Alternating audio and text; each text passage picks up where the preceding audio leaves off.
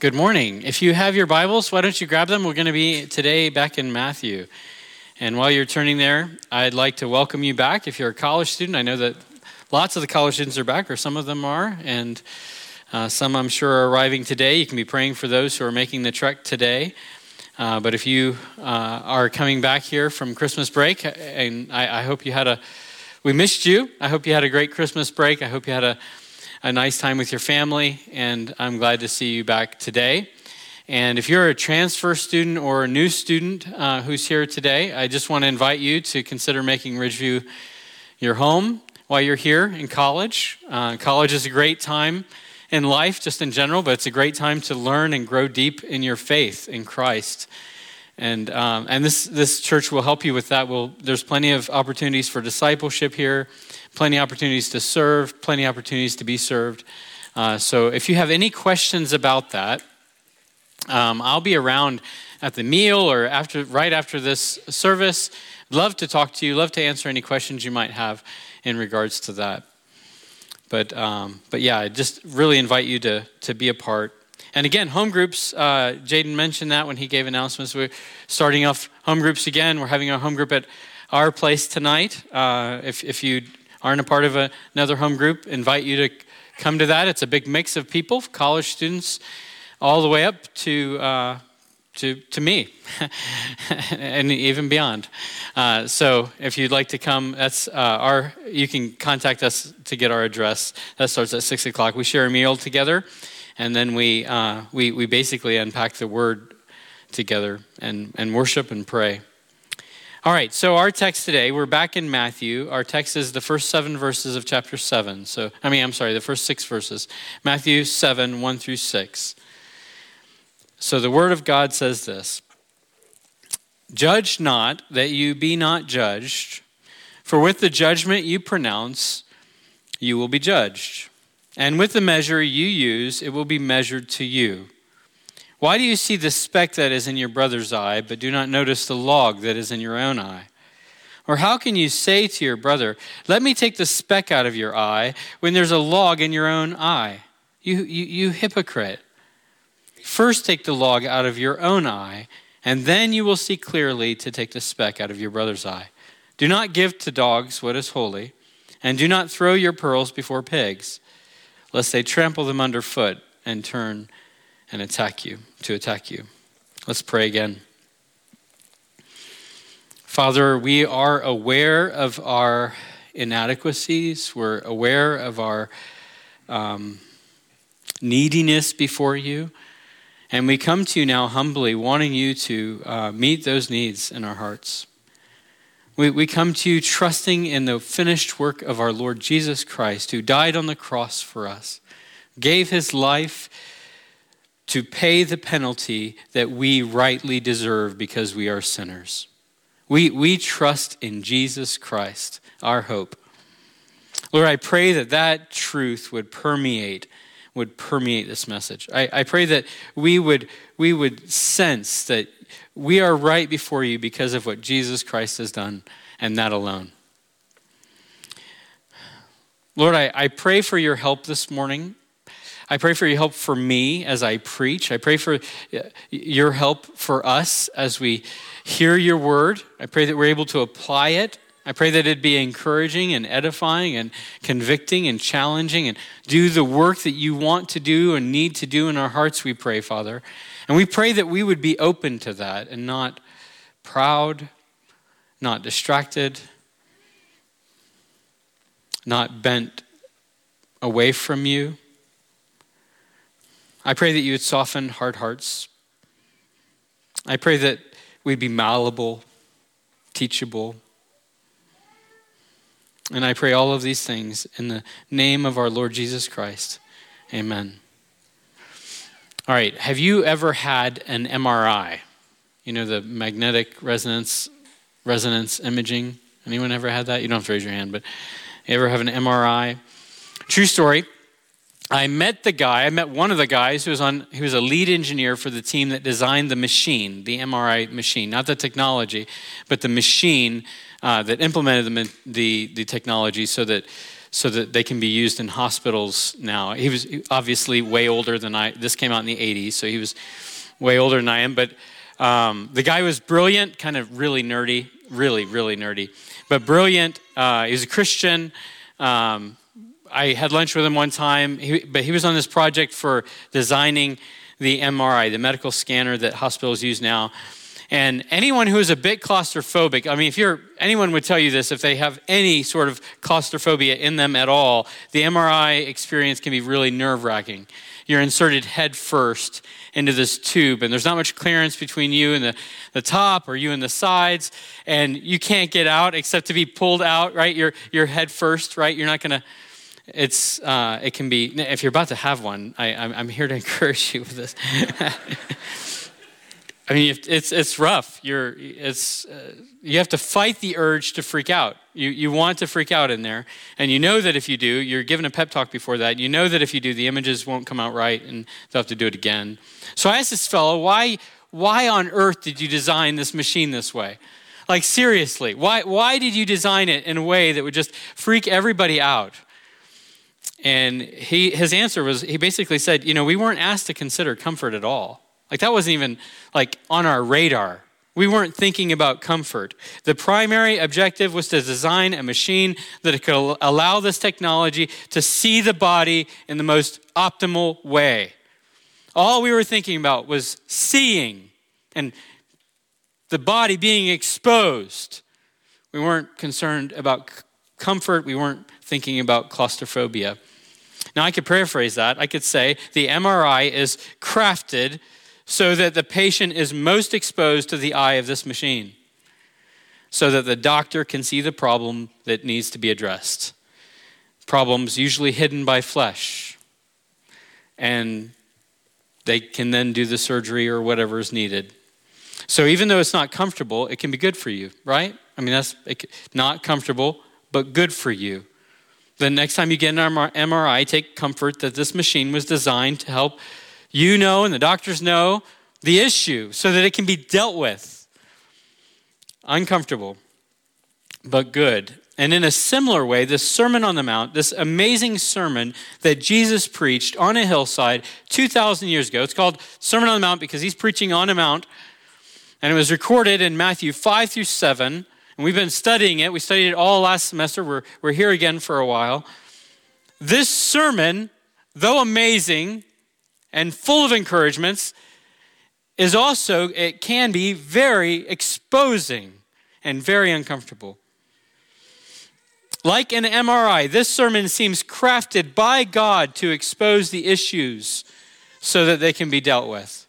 Issues generally covered by flesh or by excuses or by justifications or by just sin or even by outward displays of righteousness. Cloak the problem underneath by showing that we're righteous.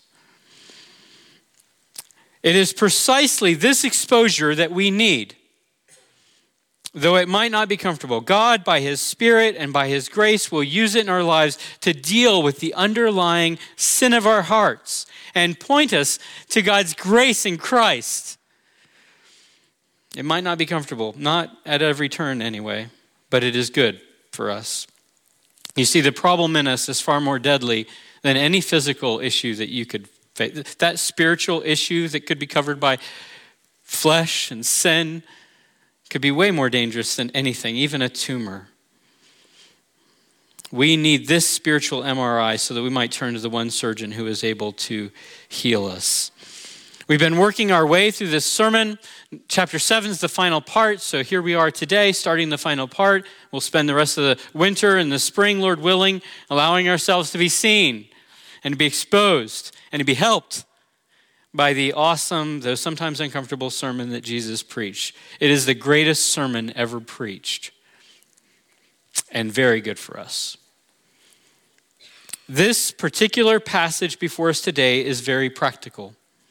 And there's a sense in which it is aimed at all of all of us, if you know what I mean. All of all of us. I mean, it's aimed at all of us. I think we all struggle with this particular sin from time to time, the sin of self righteous judgment. And it's aimed at all of each of us. meaning it doesn't merely address the outward action of being judgmental, like the way that you say judgmental things, but the heart, seeing others the way that you do. Heart attitude, which, man, doesn't the Bible seem to always go there, unrelentingly so? Goes to the heart. It's like, it's almost as if God is not just primarily interested in the outward things, but is interested in your heart. So I think this is good for us. This is aimed at the sin of the heart, as well as the sin that takes form in us and shows itself in all of its ugliness. And I think there are two reasons why we need this a lot this morning. Two reasons, they're really just two, two sides of one coin. First, we need this because of the blinding power of this particular sin. I mean, that comes up in this. Jesus alludes to this, right? The blinding power of the sin. He alludes to it with this graphic, even grotesque illustration a log out of your eye. Not even noticing that you've got a log out of, sticking out of your eye. We often don't even know when we're being self righteous and judgy. Thus, we need this, these words from our Lord, so that that sin will be exposed in us. I need this so I will see it in me. And second, we need this because self righteousness, self righteousness is antithetical to turning to the Savior. Or to put another way, people who are well don't go to the doctor. If you think you're fine and you think that because you just look down your nose at everybody else who's doing less fine than you, you won't turn to Christ. You won't see your need of a Savior. So, when we think we're well, we don't go to the great physician. The MRI of this passage will show us that we need to go see him, trust him, turn to him by faith. So I'm praying this morning that the Lord might grant us eyes to see, that his incredibly penetrating light might expose to us our sin, our self righteousness, so that we might hold fast to the gospel and that the gospel might have its way in our lives and even with our attitudes towards other sinners. And honestly, I, am praying that God would have his way in our church. I think this is a church shaping passage, big time. And I am praying that God might use it to continue shaping us for his glory. So take a look with me at verse 1. This is likely one of the most misquoted things that Jesus ever said. I don't know how many times I've heard people quote this in a way that does not represent at all what Jesus meant. So let's, let's begin pressing into this judge not, that you be not judged by first considering what Jesus did not mean and how we know he didn't mean that. Okay? Jesus did not mean that Christians should never call sin sin. He, he did not mean that we should consider with neutrality actions and behaviors which Jesus and the Bible condemns as sin. How do we know that? Well, just consider this passage and then think of the self defeating ways people use it. Person A says something like, You know, the Bible says blank is sin, so we should see it as sin. And then person B comes along and says, Yes, but Jesus also said, Judge not. Person B is not only saying that we should look at that sin with some sort of neutrality, like it's not that bad, or just maybe we shouldn't pass judgment there on that sin. He's also saying that judging something to be sin, even, even judging that based on God's word, is itself sin. You see? So, did Jesus mean that the only sin that we should judge is the sin of judginess? And you see how self defeating that is? Friends, the Bible is full of judgments, and the Bible is full of commands for Christians to make judgments that align with the scriptures. Just, just consider the Sermon on the Mount. You, you could even consider this passage. I'll bring one little point out. You could see it in, even in this passage, but look a few verses down from our passage. Look at verses 15 and 16. Jesus says, Beware of false prophets who come to you in sheep's clothing, but inwardly are ravenous wolves. You will recognize them by their fruits. I mean, how on earth could, could we beware false prophets, recognize false prophets, those who, who teach and preach things that are contrary to Scripture? How could we recognize them by their fruits if we stubbornly insist that Jesus taught that we should never make any judgments? at all about what's right and wrong, about what's true and what's false, about what's sin and what's righteousness. And I can think of many places in the New Testament that calls on Christians to specifically call out sin within the body of Christ. Matthew 18, 1 Corinthians 5, Galatians 6, several places in 1st and 2nd Timothy. We are called to help people who are caught in sin. We're called to protect the church from sin. So, how do we do that without judgment? Paul said that the scriptures are good, among other things, for reproof and rebuke. He said that, right? 2 Timothy 3:16. You can't reprove or rebuke without making a judgment. So there is simply no way that Jesus meant do not judge in the broadest possible way, as in a Christian is never to make any judgments at all. Identifying sin, calling out sin, or even never to confront someone who is in sin. That's not what's in view here. Okay?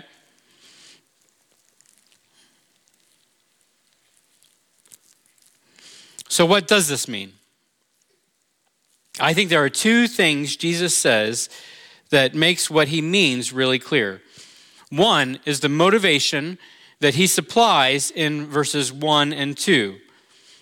Why should we be motivated to not judge others in a way that Jesus is here prohibiting? Why should we, what, what should motivate us not to do what he's saying not to do? The motivation is because we ourselves would not want to be measured according to the standard by which we're measuring others.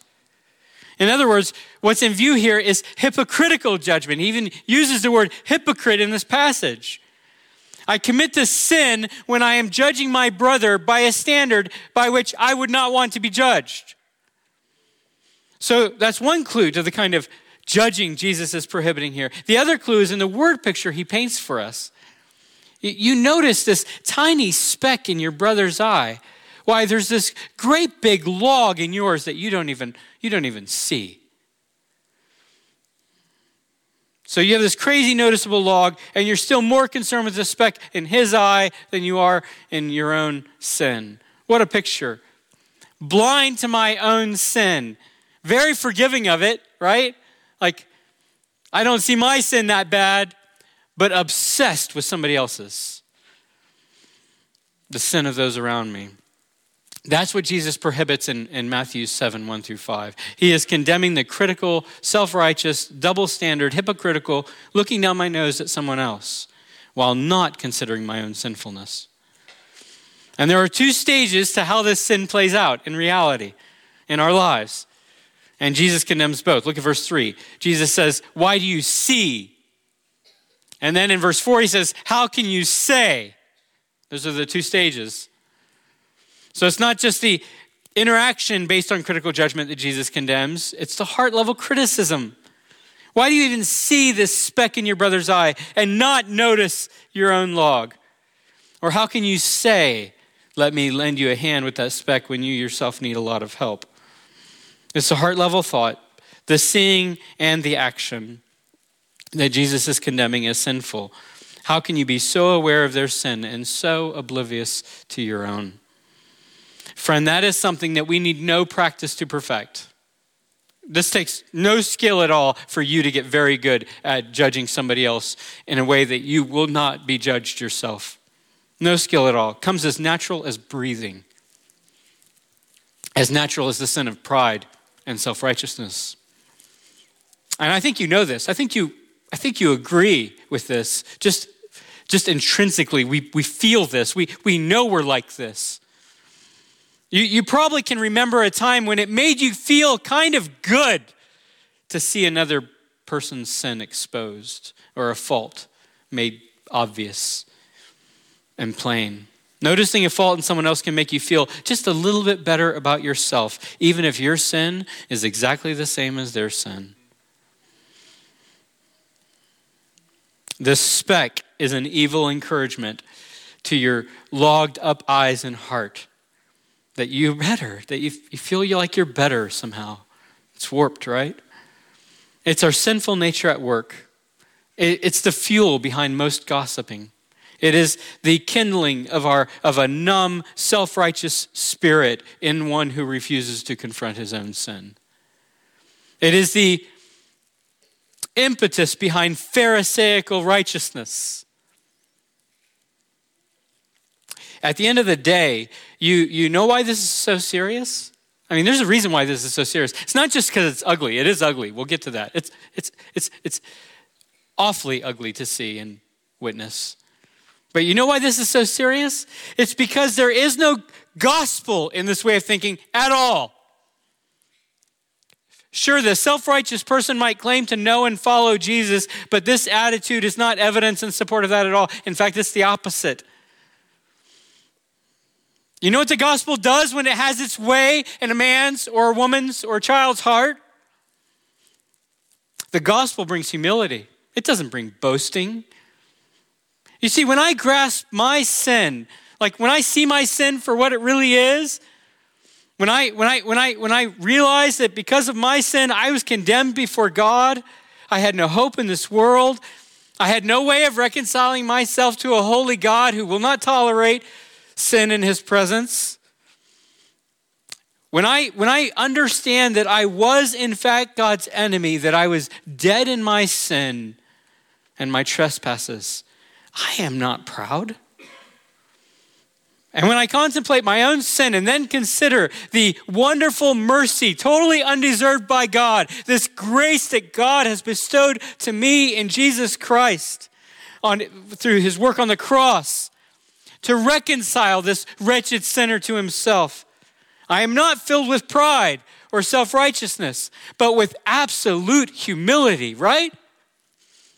As Paul said in Romans 3:27, the gospel excludes boasting.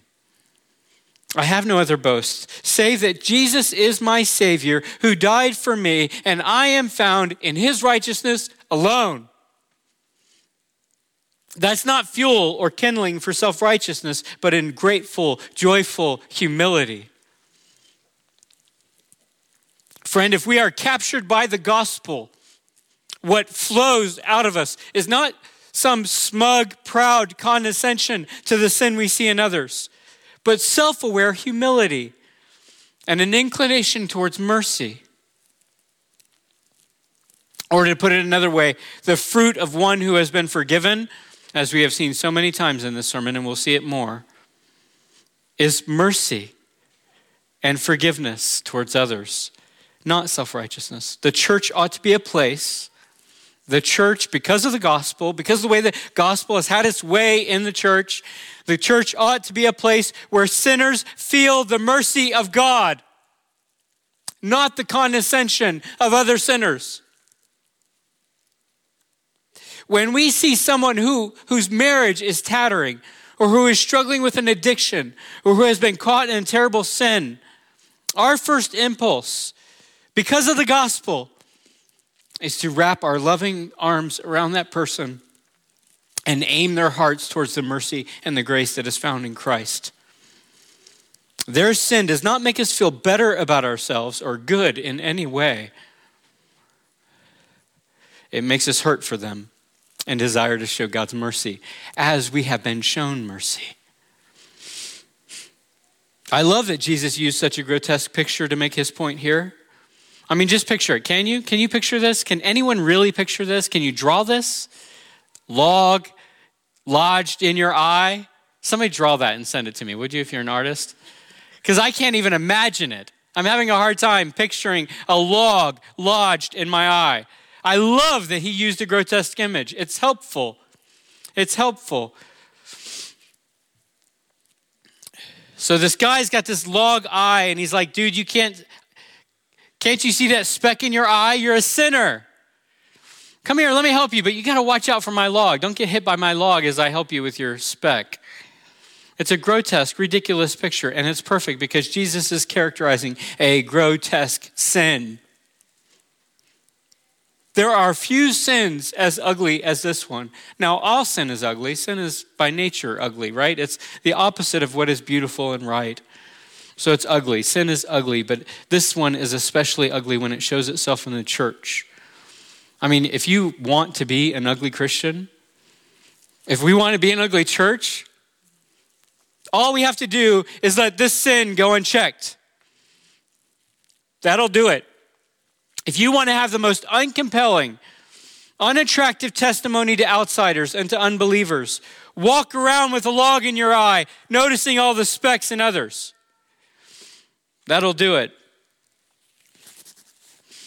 Look at verse 5 and note how one who has been captured by God's grace should view the sin of others. Verse 5 says, First take the log out of your own eye, and then you will see clearly to take the speck out of your brother's eye. There's a place, there is a place. Jesus even puts it here for us. There's a place for helping one another in this battle against sin that we're all in. But the right way is not to look past your own sin by focusing on someone else's. The right way is to make war on your own sin, to be broken by your sin because of your sin, and find your help and forgiveness in the Savior who came to save sinners, and then help others. Let the great gospel scalpel do its surgery on your eye, and then in humility and in love and in mercy, help others struggling in the same way. That's the beautiful and helpful picture of the gospel as it works its way out in the church and not the grotesque and ugly picture of self righteousness. If we engage in the hard and painful work of removing the log from our, from our own eyes, it can then only be mercy that motivates us as we try to help others, not pride, not self righteousness. And a person and a people in whom the gospel has had its way is a person and a people who are motivated by mercy. When we live like that, we're, we, then calling out sin looks more like it does in Galatians 6 1 than it does in Matthew 7 1. Okay? Look at, Matthew, look at Galatians 6 1 with me, would you? It says, Brothers, if anyone is caught in any transgression, you who are spiritual should restore him in the spirit of gentleness. Keep watch on yourself, lest you be tempted. Bear one another's burdens and so fulfill the law of Christ. That's how the gospel works in a church. That's how the gospel works in a Christian. We seek to restore in the spirit of gentleness and mindful of our own weaknesses and sin. And then the church becomes a safe place for sinners.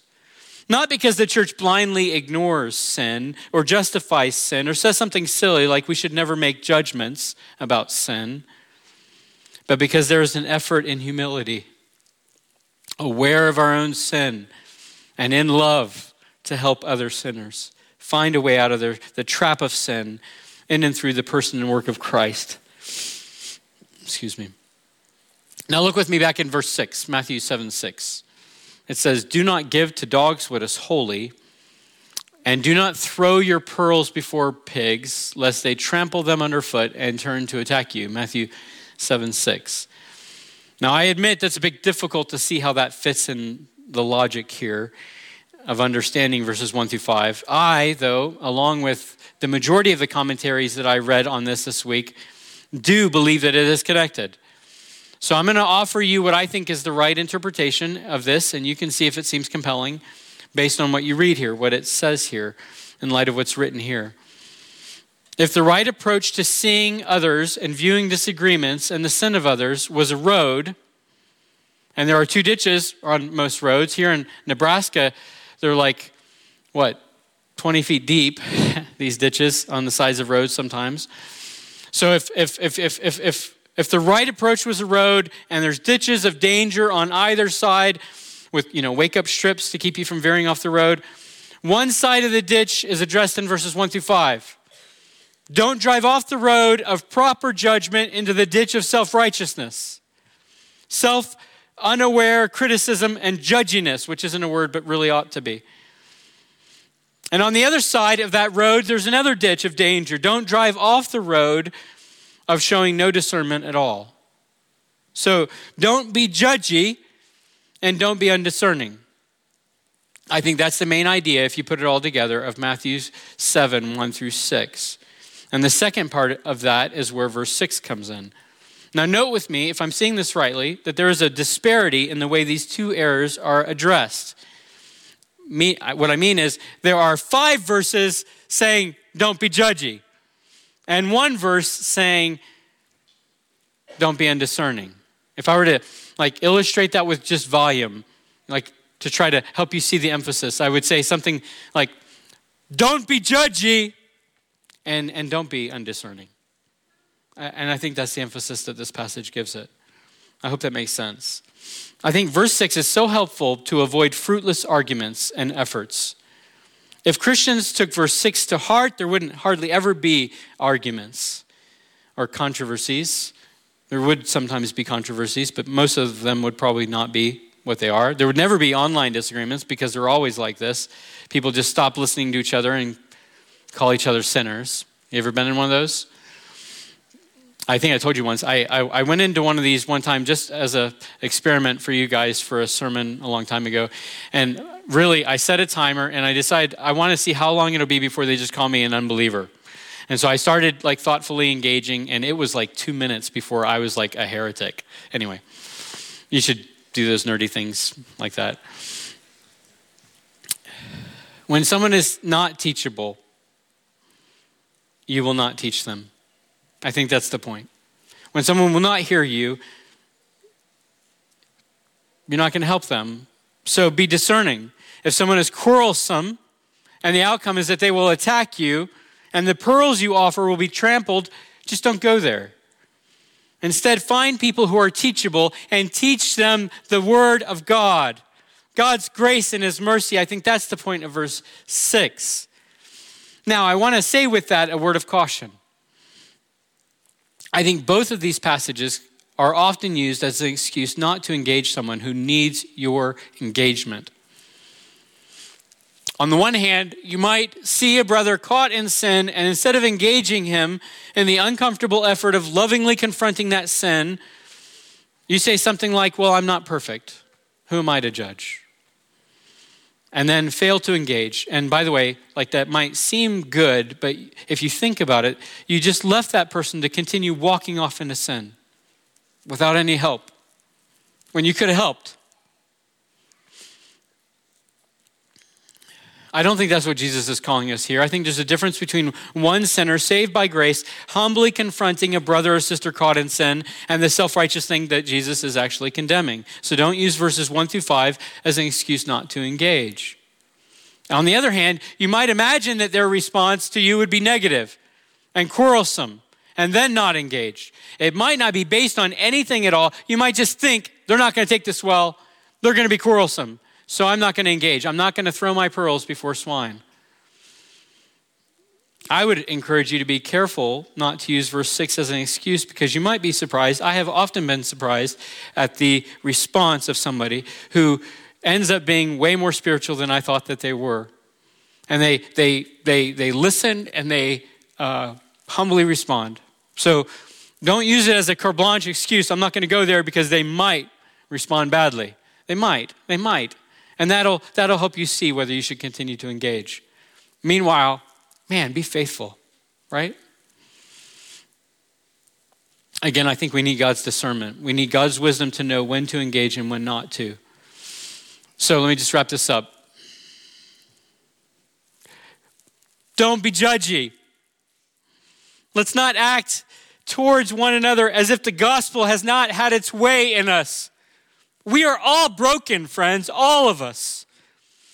We all are sinful. We're made from exactly the same stuff. We're all likewise tempted. We all have faults and sins and specks and sometimes logs. We don't boast in our righteousness. We don't boast that we're more righteous than the brother who stumbled. We boast that it is enough that Jesus died and that he died for me. That he died for you. He died for us. That's our boast. Don't be grotesque. Don't be ugly. Let's not be an ugly church. God has been so merciful to us. That's beautiful. God has been gracious to us. Let's be merciful. Let's be gracious. Let's be a people so captured by that kindness, so humble because of it, so forgiving that we are quick to show mercy quick to wrap our arms around the sinner, and quick to point them to Christ. A church that is drenched in this beautiful grace and mercy and kindness and forgiveness will be the safest place for the sinner. the most compelling testimony of grace, the clearest gospel.